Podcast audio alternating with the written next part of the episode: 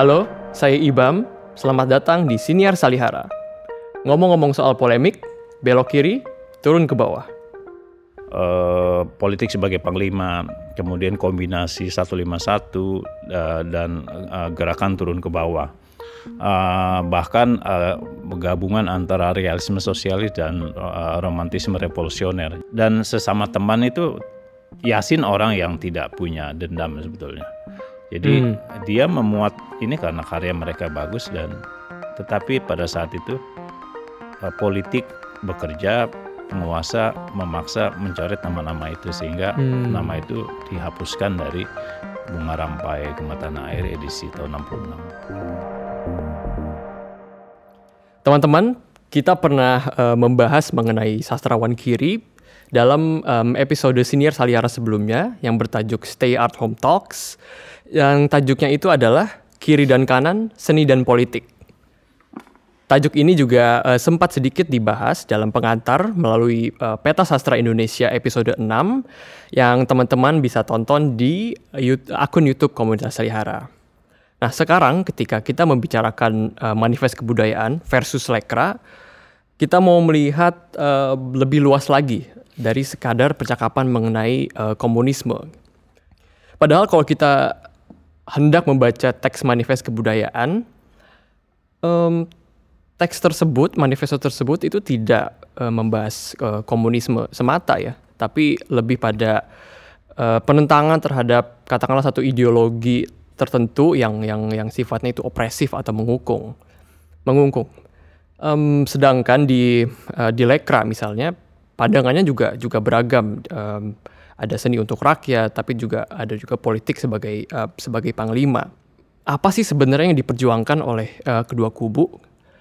Jangan-jangan dia tidak hanya menyoal sastra begitu ya, tapi juga soal kelas misalnya atau uh, misalnya juga soal pengakuan uh, nasional gitu. Atau mungkin ada sangkut pautnya terhadap hmm, kekecewaan gitu para pelaku budaya atas uh, apa ya keputusan kaum revolusioner terutama di mungkin teman-teman juga ingat um, konferensi meja bundar di tahun 19, uh, 19, sorry, 1949.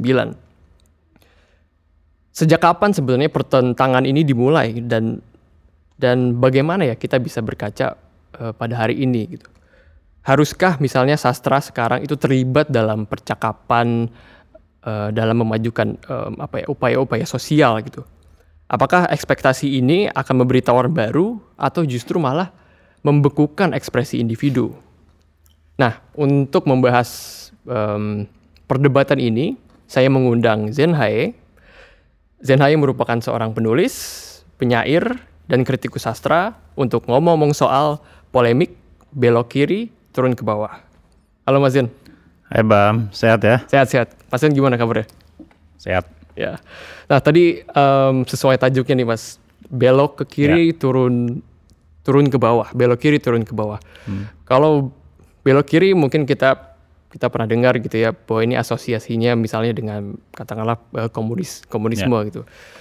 Nah tapi kalau turun ke bawah itu kan uh, kayaknya kedengaran gak asing tuh mas itu hmm. apa itu mas ya? Turun ke bawah itu kayaknya lazim. Yeah. Turun ke bawah itu sebenarnya istilah apa istilah panduan kerja seniman lekra ya hmm. turba. Uh, oh, turba. disingkat jadi turba. Jadi Parsiman Lekra itu di, diminta oleh para petinggi mereka untuk itu tadi mengalami langsung kehidupan rakyat. Mm. Uh, jadi uh, tigi, uh, mereka uh, tinggal di rumah kaum tani, buruh-buruh pelabuhan mm. atau uh, buruh yang lain untuk me, itu menyelami atau menyerap semangat, uh, gelora, aspirasi uh, uh, buruh tani yang akan menjadi uh, itu tadi bahan uh, karya mereka. Mm, ya ya. Itu sebetulnya inti turba. Itu. Mm.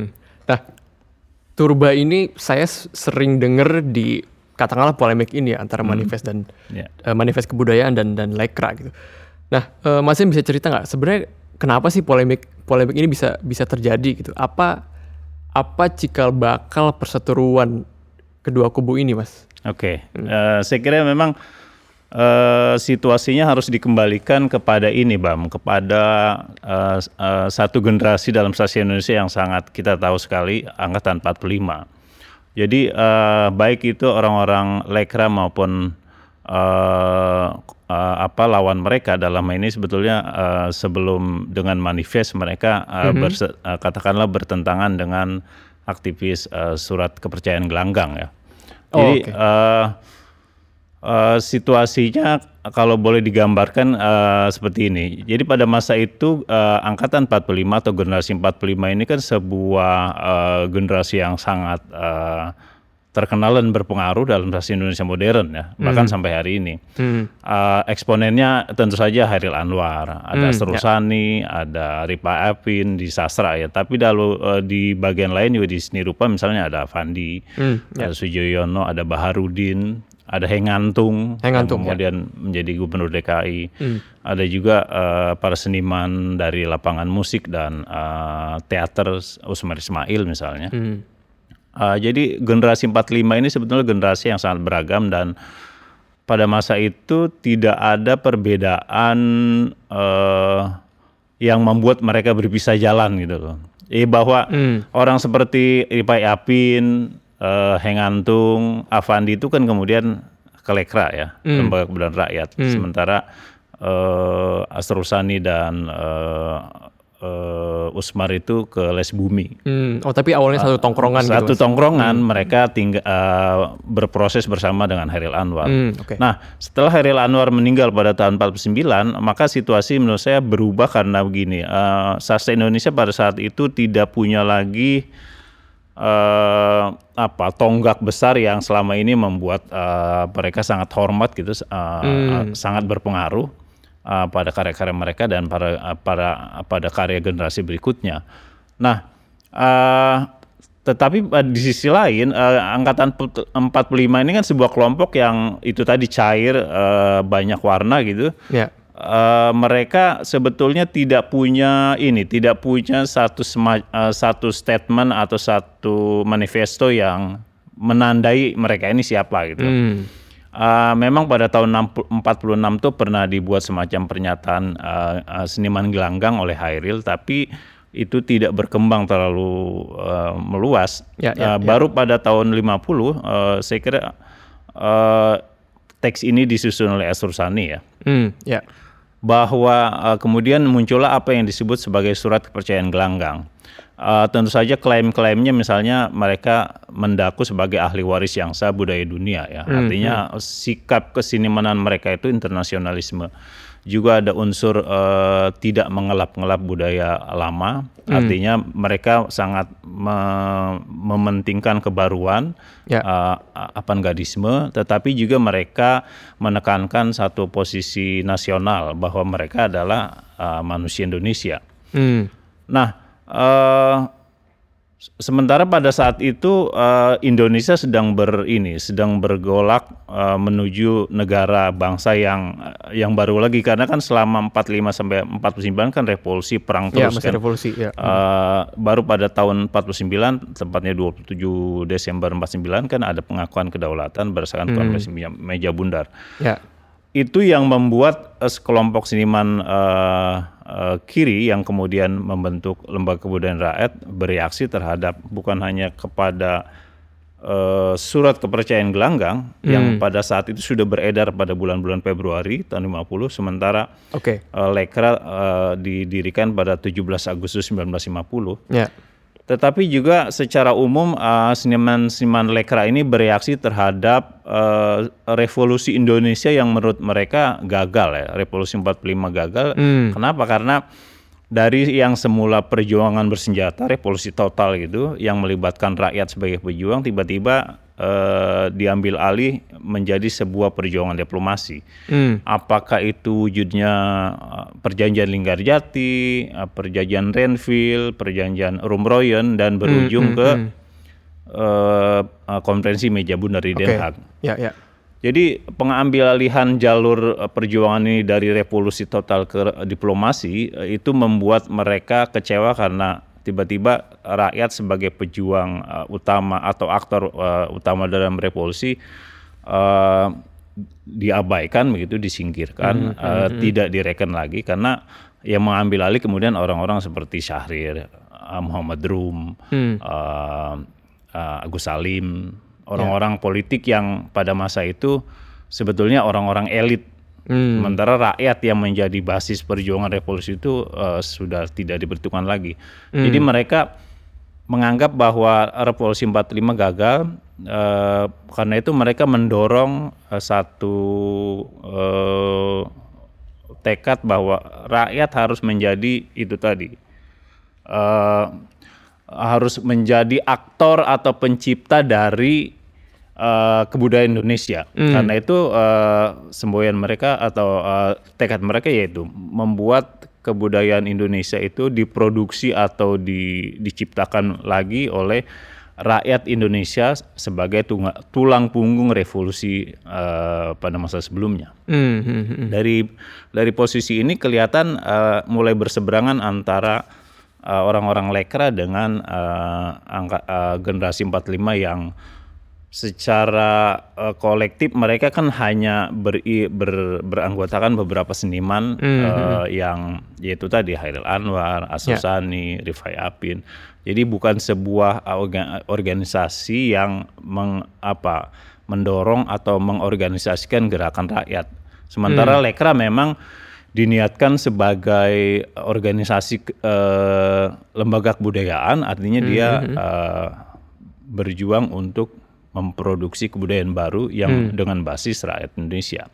Hmm. Eksponennya itu siapa aja mas di Lekra itu? Eh, ada Bandaharo, ada Yubar Ayub, ada banyak eh, banyak seniman yang kemudian juga dari angkatan peli- 45 menyeb- eh, menjadi lekra juga misalnya Ripai Afin. Oh, Oke. Kemudian eh eh, iya Ri- Ripai Afin, eh, Avandi di seni rupa dan seterusnya. Hmm, hmm. Oke oke. Nah, eh, setelah Lekra dibentuk pada tahun 50 ber- dan kemudian berkembang menjadi sebuah organisasi kebudayaan yang besar dan sangat berpengaruh eh, dan hampir tanpa tandingan kecuali oleh beberapa kelompok kecil misalnya Lembaga Kebudayaan Nasional Ya. di mana Sitor Situmorang ada di situ dan Les Bumi Lembaga Seni Budaya Muslim eh, eh, Indonesia eh, di mana di eh, di situ ada Asur Sani dan eh, Usman Ismail. Hmm. Jadi eh, eh, keberadaan Lekra yang sangat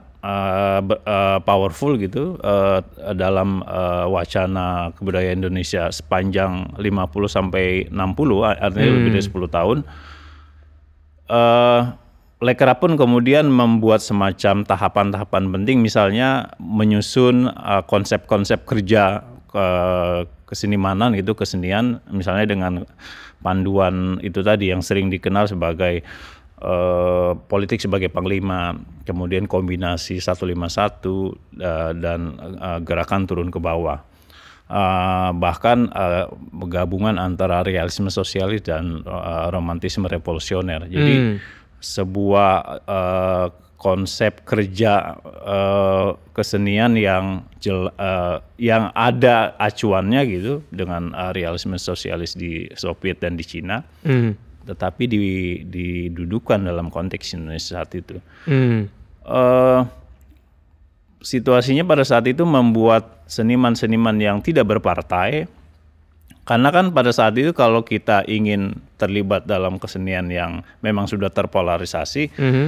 Seorang seniman kalau mau berkiprah secara nasional dan diakui, dia paling tidak harus masuk organisasi seni atau kebudayaan atau dia masuk partai. Oke. Hmm. Karena dengan begitu maka dia akan eh, itu tadi terangkat secara eh, pengakuan nasional dan terfasilitasi sebagai seniman eh, golongan tertentu. Bahkan eh, sudah menjadi eh, kenyataan pada saat ini misalnya eh, seniman-seniman yang dikirim atau pengarang-pengarang yang dikirim ke luar negeri untuk kongres di Tashkent atau di beberapa kota di eh, Asia dan di Afrika itu adalah seniman lekra. Jadi sangat kelihatan siapa yang dekat dengan penguasa itulah yang akan menjadi kontingen nasional Indonesia pada saat itu. Hmm. Nah itu eh, tadi metode-metode kerja itu masuk di apa manifestnya manifestonya Lekra. Eh, itu sebetulnya eh, gaya eh, apa acuan kerja atau garis kerja eh, lekra yang baru ditentukan setelah uh, tahun lima, uh, tahun 60. Jadi setelah Hmm. 10 tahun Lekra berdiri. Oke. Nah di 60-an kan ada baru ada manifest kebudayaan Mas ya. Itu em, apa yang dibahas dan siapa aja sih tokoh-tokoh eh, yang terlibat di manifest ini Mas? Ya, sebetulnya manifest ini adalah reaksi dari situasi eh, situasi kesenian eh, atau eh, berbelibetnya itu eh, antara seni dan politik yang membuat eh, seniman-seniman yang tidak berpartai eh, pada saat itu adalah mereka yang menulis di majalah sastra ya, HB Yasin, Gunan Muhammad, eh, Wiratma Sukwito, kemudian ada juga Bokor Hutasu dari Medan dan sejumlah orang yang memang eh, secara secara ideologis mereka tidak anggota Lekra, eh, tidak anggota eh, Partai Komunis Indonesia, tidak anggota partai yang lain, tapi Ya. mereka adalah seniman bebas saja. Eh, mereka non partisan menulis di majalah sastra. Eh, karena desakan atau apa serangan terhadap eksistensi mereka semakin gencar dan itu di, eh, dilakukan oleh orang-orang Lekra, eh, mereka kemudian perlu mengambil sikap atau menyatakan satu eh, manifesto tentang posisi eh, politik mereka. Itulah kemudian muncul eh, manifest kebudayaan yang se- seluruh konsepnya hampir 90% itu ditulis oleh Wiratma Sukwito. Hmm, hmm, Hmm, jadi memang eh, boleh dibilang eh, manifest kebudayaan itu adalah sebuah reaksi atas dominasi lekra yang sangat eh, kuat pada saat itu, eh, di mana ancaman terhadap kebebasan kreatif menjadi makin kelihatan karena mereka ya. bukan orang partai, bukan orang eh, lekra. Jadi eh, mereka seperti terjepit dalam satu lingkaran eh, kelompok penulis yang eh, mempublikasikan karya mereka di majalah sastra. hmm. Sementara eh, lawan-lawannya atau orang-orang lekra mempu- mempublikasikan karya mereka di Bintang Timur. Ada eh, rubrik yang diasuh oleh Pramudia Ananatur itu namanya Lentera. Hmm, hmm, Nah, di situlah eh, ini apa serang menyerang terjadi. Hmm. Nah, eh, berarti sebenarnya em, Lekra ini hadir sebagai apa ya katakanlah eh, counter yang dihasilkan dari angkatan 45 gitu Mas ya dan Iya. mereka pada akhirnya em, mendominasi eh, mendominasi eh, karena itu eh, tadi ya seperti kata Mas apa mungkin ada dukungan atau iklim politik yang mendukung itu gitu dan eh, baru muncul eh, manifest kebudayaan gitu yang kemudian bisa dibilang menjadi counter dari pandangan pandangan eh, Lekra tersebut Mas ya. Iya. Mhm. Nah terus eh, kemudian kenapa akhirnya Lekra itu bisa diasosiasikan dengan komunisme mas? Nah sementara eh, manifest kebudayaan gitu, eh, Non komunis. iya non komunis, nah non komunis tapi eh, sebenarnya kayaknya di manifest itu mereka tidak tidak menentang komunisme itu gitu, melainkan eh, mencegah satu ideologi tertentu gitu yang yang sebenarnya bisa apa aja yang tapi sifatnya itu opresif gitu mas. Dan kalau melihat iklim politik tadi eh, seperti yang mas eh, katakan eh di di zaman itu kan ada apa ya mungkin situasi cancel mengcancel gitu mas antara para pelaku misalnya Ya. kita bisa mengingat eh, Pram sempat menggugat eh, Buya Hamka kemudian HB Yasin akhirnya menggu- eh, mendukung eh, membacking gitu eh, Hamka tapi kemudian juga HB Yasin akhirnya kena kena semprot gitu oleh oleh HB sorry eh, oleh Pram gitu nah Ya. itu situasinya gimana sih mas? Ya, eh, pada tahun 60-an itu eh, ketika situasi atau polarisasi itu berkembang sedemikian rupa dan eh, pemainnya yang utama adalah orang-orang lekra dan orang-orang yang kemudian menandatangani manifest, eh, memang eh, muncul misalnya seperti ini. Eh, kan eh, majalah sastra itu biasa memberi penghargaan tahunan untuk cerpen eh, dan puisi ya. Hmm, Oke. Kalau tidak salah pada saat itu ada ada karya-karya uh, uh, Buraswanto yang dianggap terbaik pada tahun 60-an itu uh, Tanah dan Rapat Perdamaian kalau nggak salah. Hmm. Dengan argumen tambahan dari HB Yasin sebagai redaktur utama bahwa cerpen ini kurang lebih uh, kenapa dia pilih menjadi salah satu cerpen terbaik.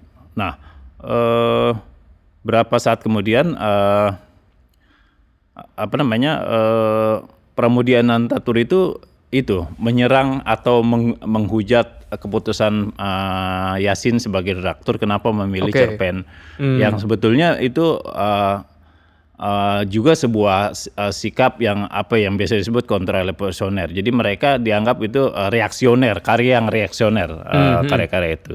Oke. Okay. Uh, uh, kemudian uh, muncul lagi rembetan-rembetan lain misalnya uh, di Lentera itu uh, juga muncul uh, ini uh, serangan terhadap atau membangkitkan kembali uh, tenggelamnya kapal Panderwich okay, okay. yang dianggap hmm. sebagai uh, jiplakan atau plagiarisme dari uh, karya Alman Faluti, uh, Majidulin atau Magdalene adalah bahasa bahasa Indonesia atau bahasa Inggris.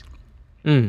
Uh, pokoknya serang menyerang itu muncul dengan cara yang uh, agak lain kalau kita bandingkan dengan polemik kebudayaan yang uh, terjadi pada tahun 30-an. Hmm, oh kalau, ya, sebagaimana ya, dibahas di episode ya. sebelumnya ya. Uh, kalau kita uh, dengarkan episode sebelumnya kan uh, polemik kebudayaan ini berposisi sebagai uh, pernyataan ide takdir oleh Syabana, kemudian ditanggapi oleh Sanusi Pane, ditanggapi oleh Cindar Bumi, Sutomo, hmm, hmm, hmm. Purbacarakan. Jadi uh, buah pikiran yang dituliskan dan itu jelas sekali apa uh, apa istilahnya uh, rujukan dan uh, pendapat mereka.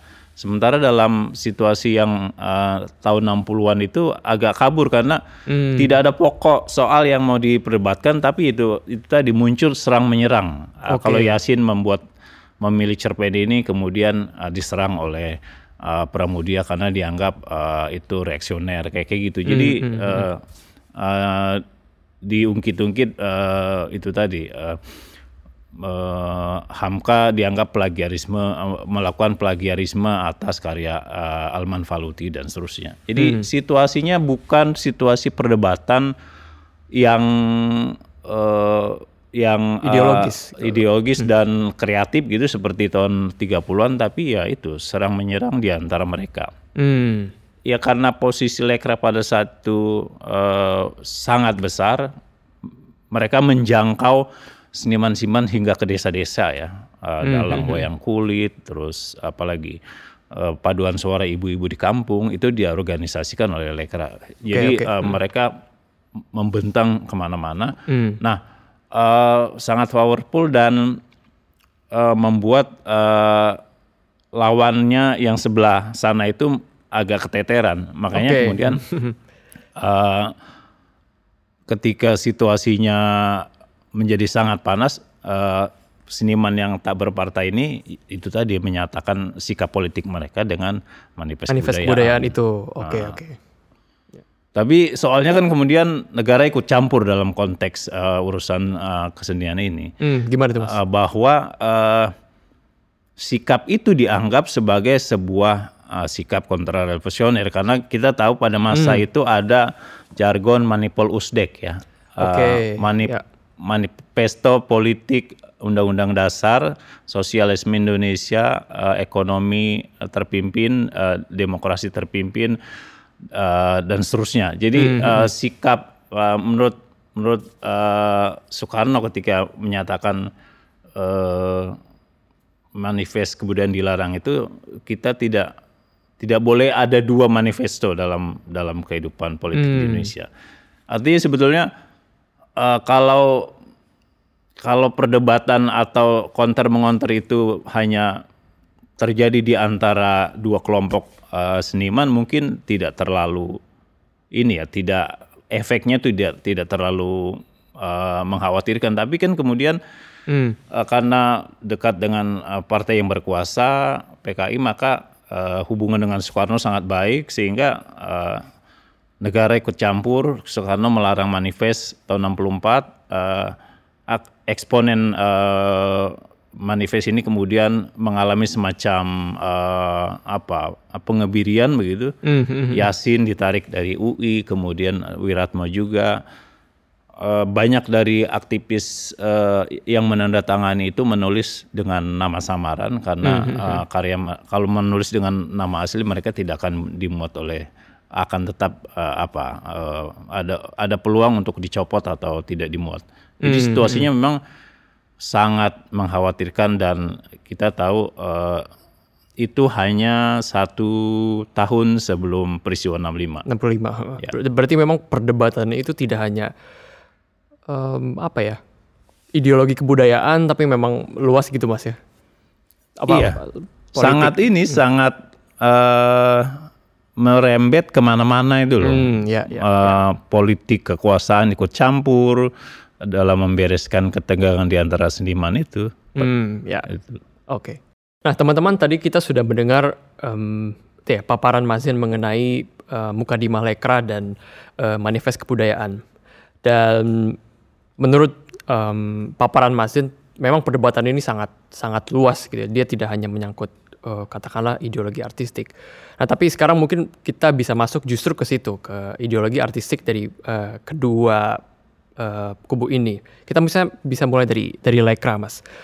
Um, sebenarnya konsep kerja lekra itu gimana sih mas dan bagaimana uh, realisme sosialis itu diterapkan oleh para para anggotanya mas? Ya eh, saya kira uh, ini adalah salah satu pemicu atau reaksi dari uh, para peneretangan uh, manifest kebudayaan ya. Karena hmm. uh, pada tahun 60-an itu uh, Lekra mulai menyusun semacam panduan kerja yang uh, kurang lebih isinya sebetulnya uh, dengan politik sebagai panglima mm.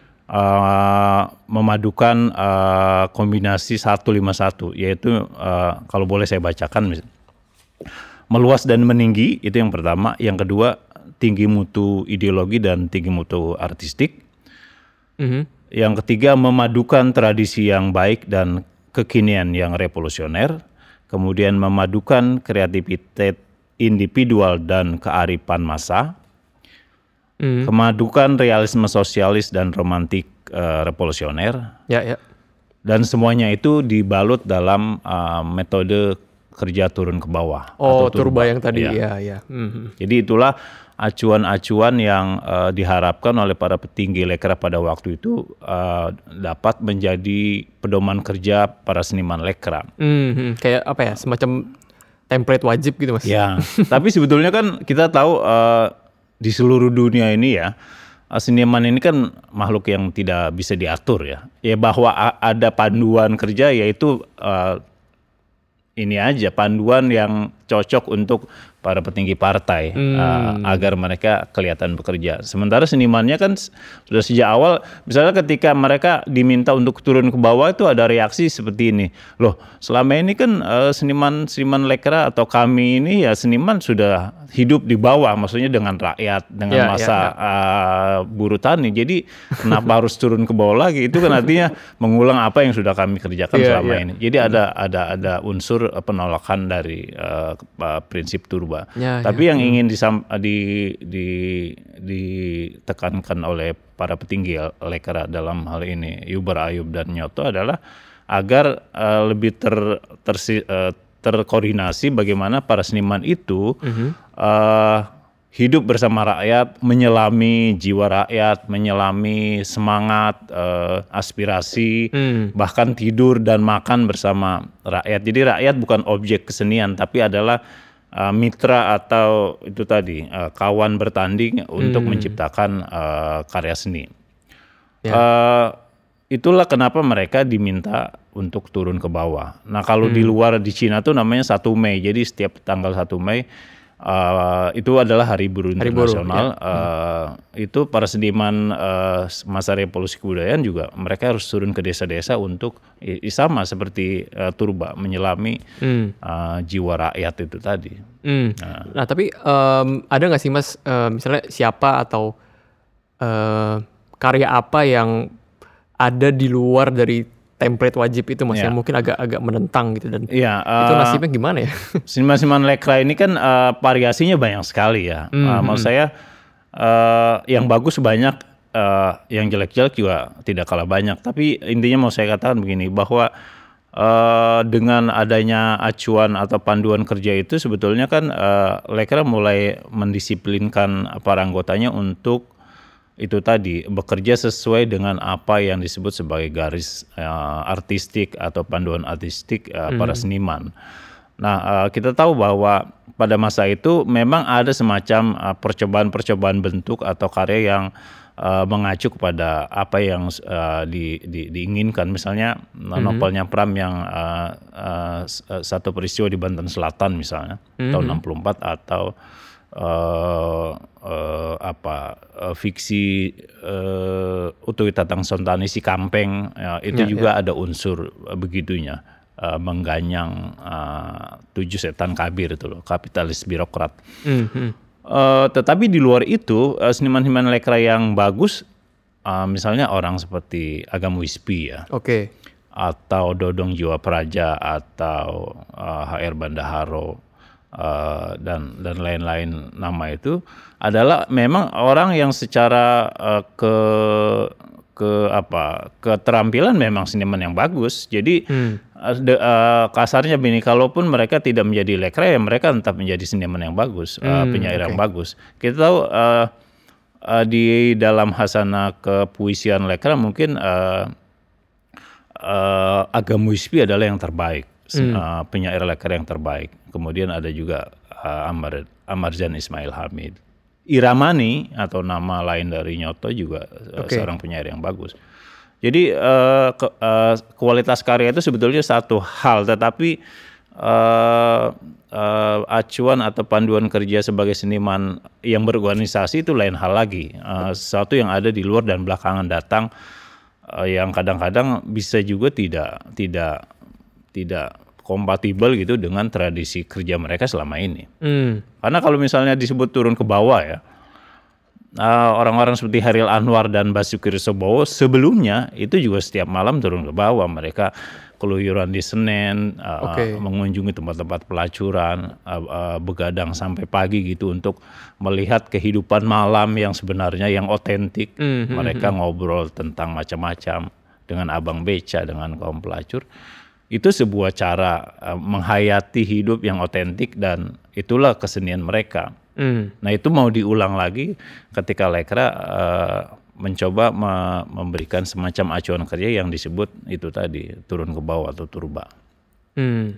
Uh, merespons ini, gitu merespons Lekra, uh, bagaimana respons manif uh, para penanda tangan manifest kebudayaan, Mas?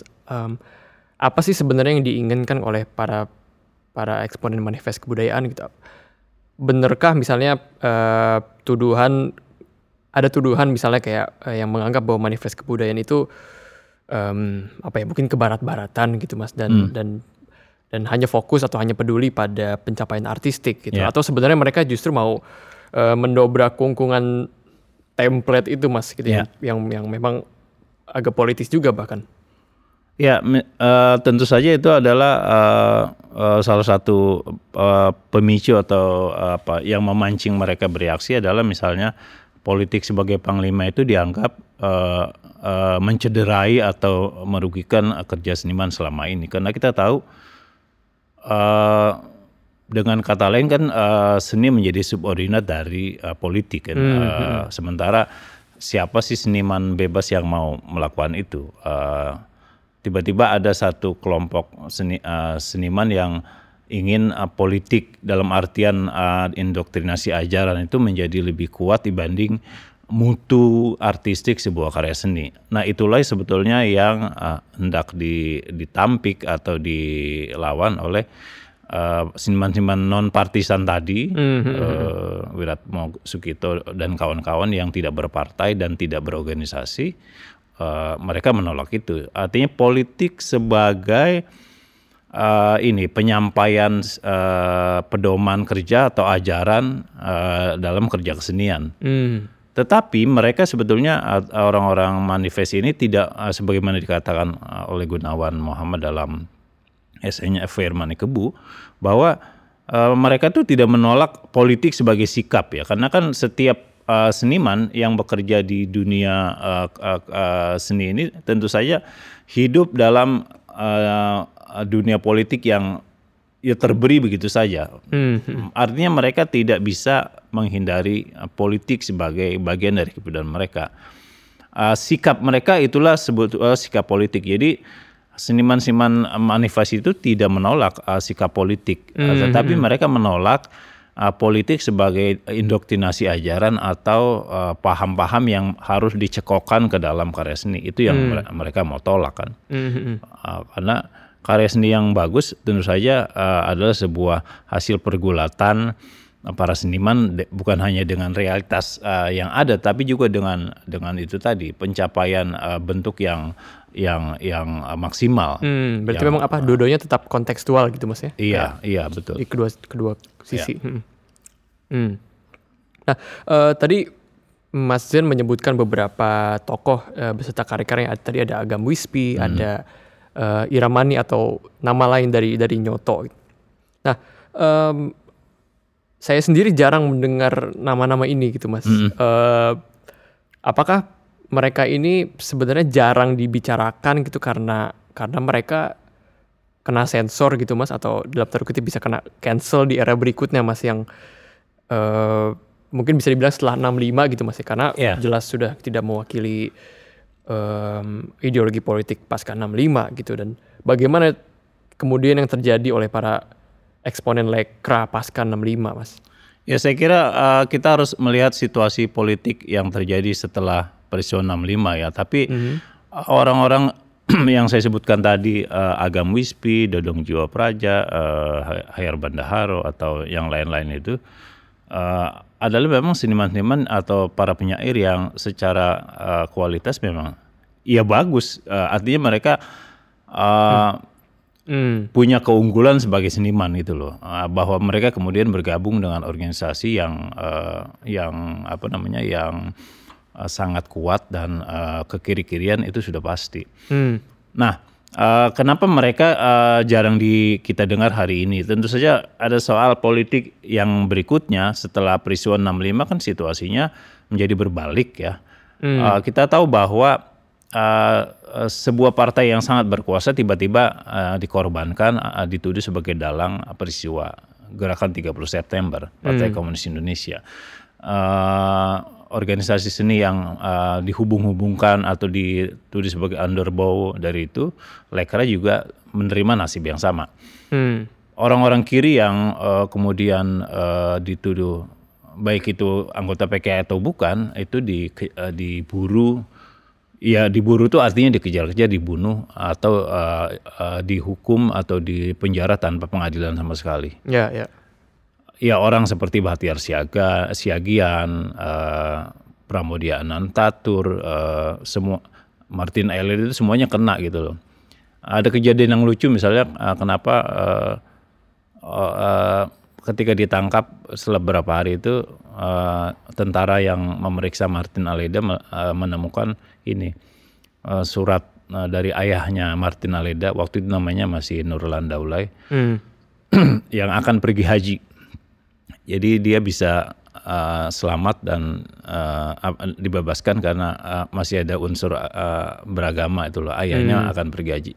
Jadi uh, itu apa istilahnya cerita yang uh, agak menghibur karena orang bisa bebas karena masih ada masih ada unsur beragamanya. Hmm. Nah, setelah 65 kan situasinya berbalik uh, mereka diburu tan uh, diasingkan tanpa pengadilan bahkan dibunuh beberapa uh, menurut laporan uh, yang disebut Cornell Paper misalnya itu mm -hmm. antara 200 ribu sampai 500 uh, orang dibunuh dalam kerusuhan sepanjang 65 sampai 66 ya. Hmm, hmm. Nah nasib mereka berbalik begitu uh, rupa sehingga uh, yang semula berkuasa tiba-tiba menjadi uh, kaum paria gitu loh.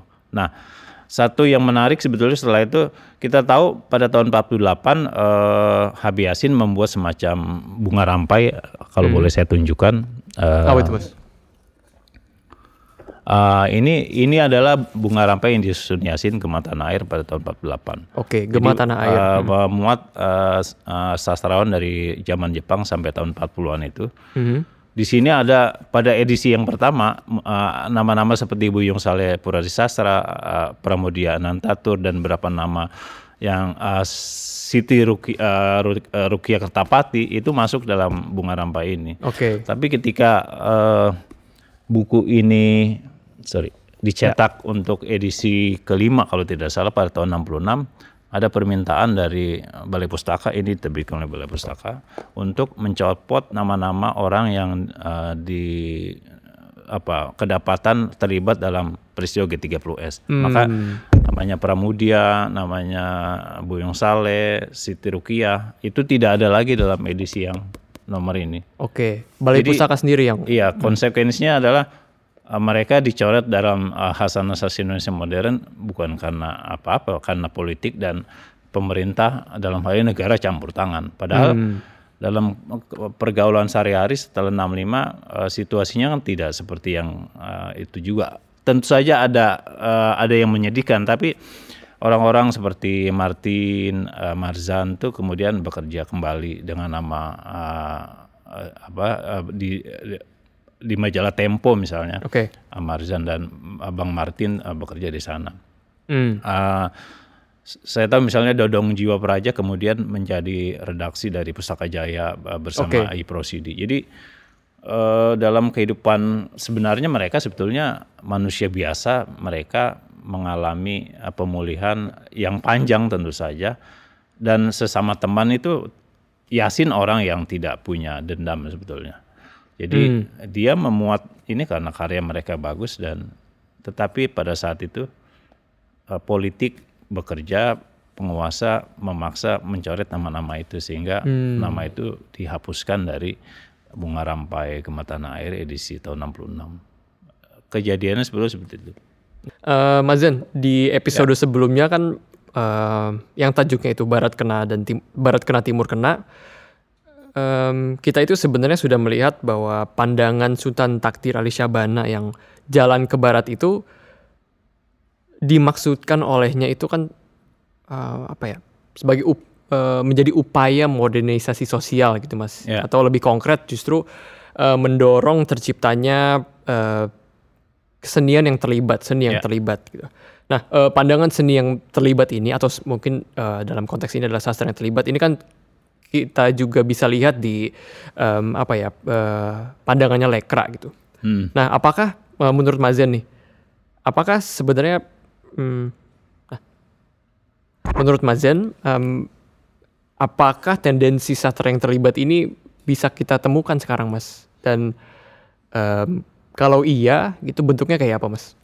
Ya, saya kira uh, begini ya, Bang, bahwa tendensi atau kecenderungan sastra terlibat itu sebetulnya sebuah kecenderungan umum yang kita temukan dalam asasi Indonesia uh, uh, sejak awal abad 20.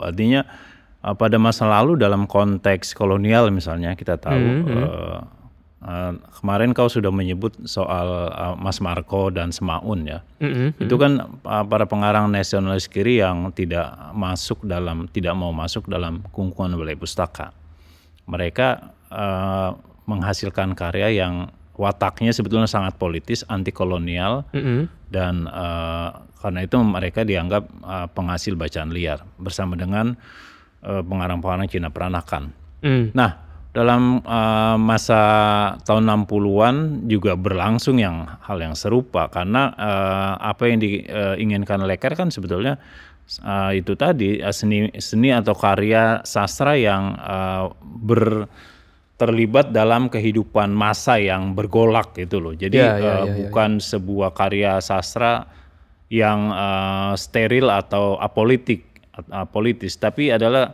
uh, bagaimana karya sastra atau seni pada umumnya itu uh, menggelorakan atau merangsang uh, kesadaran baru uh, masa buruh tani dalam hal ini atau rakyat secara keseluruhan sebagai itu tadi pencipta uh, pencipta kebudayaan. Hmm. Nah, hari ini atau setelah itu pun uh, sampai hari ini kecenderungan itu menurut saya tetap tetap ada meskipun okay. uh, bentuknya berubah atau warna atau uh, ininya berubah uh, penampilannya misalnya pada tahun-tahun setelah uh, masa Orde Baru ada di sini rupa tuh ada taring padi ya kita yeah, tahu yeah, itu padi. kan hmm. sangat khas ya. Hmm. Kemudian uh, uh, sastra yang ditulis oleh kaum buruh buruh migran di Indonesia hmm. uh, atau misalnya uh, karya-karya sastra yang uh, ber ber uh, orientasi untuk menyadarkan masyarakat, apakah itu tentang pentingnya lingkungan hidup, uh, pembelaan atau uh, penguatan terhadap uh, kaum marginal, uh, hmm. uh, orang-orang atau peranakan Tionghoa yang tertindas karena politik dan uh, huru hara 98 mm-hmm. itu kan di, uh, di diberikan lagi suaranya uh, pada karya sejumlah karya sastra Indonesia modern yang terbit pada tahun 2000-an. Jadi sebetulnya okay. Uh, sastra terlibat itu adalah sebuah entitas yang tidak akan mati, dia akan uh, berulang dengan tampilan atau muatan yang mungkin sedikit berbeda, tetapi mm-hmm. uh, pada intinya dia menghendaki uh, kesusastraan yang uh, masuk atau terlibat ke dalam urusan-urusan uh, sosial politik atau kemasyarakatan secara keseluruhan.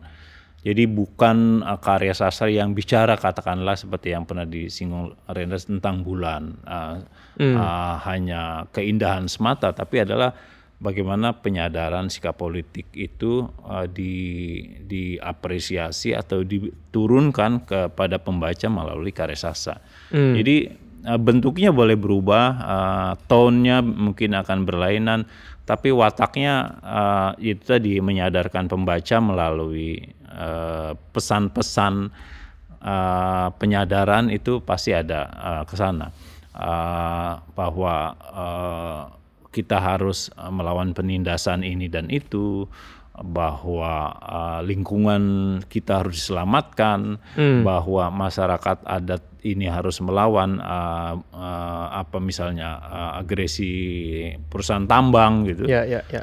Jadi uh, itulah uh, menurut saya bagian dari atau variasi dari uh, sastra terlibat hari ini yang uh, konteksnya sangat beragam sesuai dengan kepentingan para uh, penggubahnya di daerah atau di masing-masing tempat. Hmm. Tapi uh, semangat atau motivasinya selalu sama, hmm. membuat karya sastra menjadi bagian dari denyut kehidupan masyarakat uh, yang ada hari ini. Nah, Mas Zen, ada nggak sih uh, contoh-contoh karya sekarang yang yang punya kesadaran sosial yang tinggi um, itu, tapi juga di satu sisi punya eksperimen-eksperimen artistik yang baru, Mas?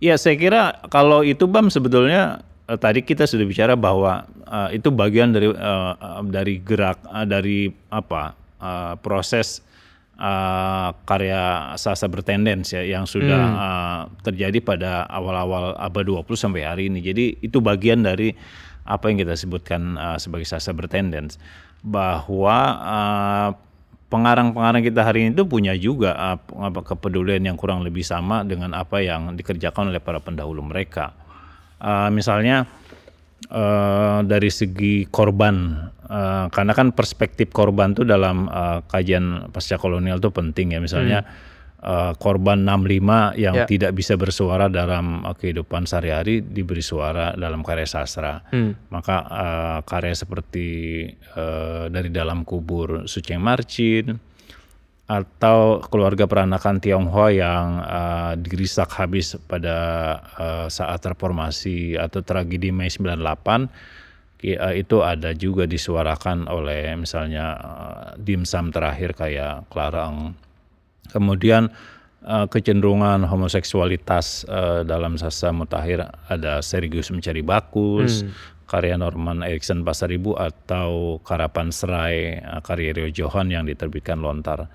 Uh, yang lain-lain uh, apakah itu orang-orang Oitimu atau hmm. uh, novel-novel yang berlatar uh, budaya lokal ya apakah itu Minangkabau atau Ternate atau mana mana pun itu juga punya punya uh, sedikit banyak kesadaran itu tadi uh, bagian dari watak sasa terlibat tetapi memang hmm. uh, kalau buat saya sih uh, pengarang-pengarang yang generasi baru ini uh, mereka tidak semata-mata memper uh, memper mem, menampilkan itu tadi semangat sasa terlibat atau pemihakan terhadap korban. Tapi juga mereka me, me, mengimbanginya dengan bentuk-bentuk uh, literer yang menurut saya ya boleh di, eh, di diperhitungkan, Hmm, uh, ya, ya, ya. boleh dibilang bagus. Mhm. Ya kita tahu Norman mendapat uh, juara uh, sayembara menulis naskah puisi di Dewan Senen Jakarta misalnya. Oke, ya. Uh, yang uh, yang lain tentu uh, generasi penulis yang belakangan ini menurut saya sangat potensial untuk melakukan itu apakah itu Rio Johan, Hmm. apakah itu Sabda Armandio Alif atau Dia Nugrah atau ya tentu ada Intan Paramadita sebelumnya. Jadi eh, aspek-aspek craftsmanship pengarang itu tidak tidak diabaikan tapi itu menjadi pertaruhan mereka untuk membuat sebuah karya yang eh, antara isi dan bentuk, antara pesan moral dan uh, uh, bentuk literer itu tidak bisa dipisahkan, tapi adalah satu bagian atau satu kesatuan yang uh, padat gitu loh, bisa berimbang gitu, mengunci Mas. satu Ya. sama lain. Ya, ya. Saya kira itu. Hmm. Baiklah, Lekra versus manifest kebudayaan itu lebih dari sekadar perdebatan kiri dan kanan atau komunis dan anti komunis. Ada soal kelas, ada soal ya, iklim politik, dan juga banyak lagi. Sastra memang harus dan akan selalu terlibat dalam kehidupan masyarakat, tapi bagaimana hal tersebut tidak membukakan proses kreatif dalam berekspresi. Nah, bagaimana tanggapan kalian? Baiklah, terima kasih eh, Mas Zen atas paparan dan waktunya. Sama-sama, Bam. Baiklah, eh, teman-teman yang sedang eh, mendengarkan siniar ini melalui eh, kanal Spotify atau Apple Music, kalian eh, bisa menonton percakapan ini eh, di kanal YouTube kami, di kanal YouTube Komunitas Salihara. Dan bagi yang ingin mendengarkan percakapan lainnya, kunjungi kanal media sosial kami. Sampai jumpa di episode ngomong-ngomong soal polemik berikutnya.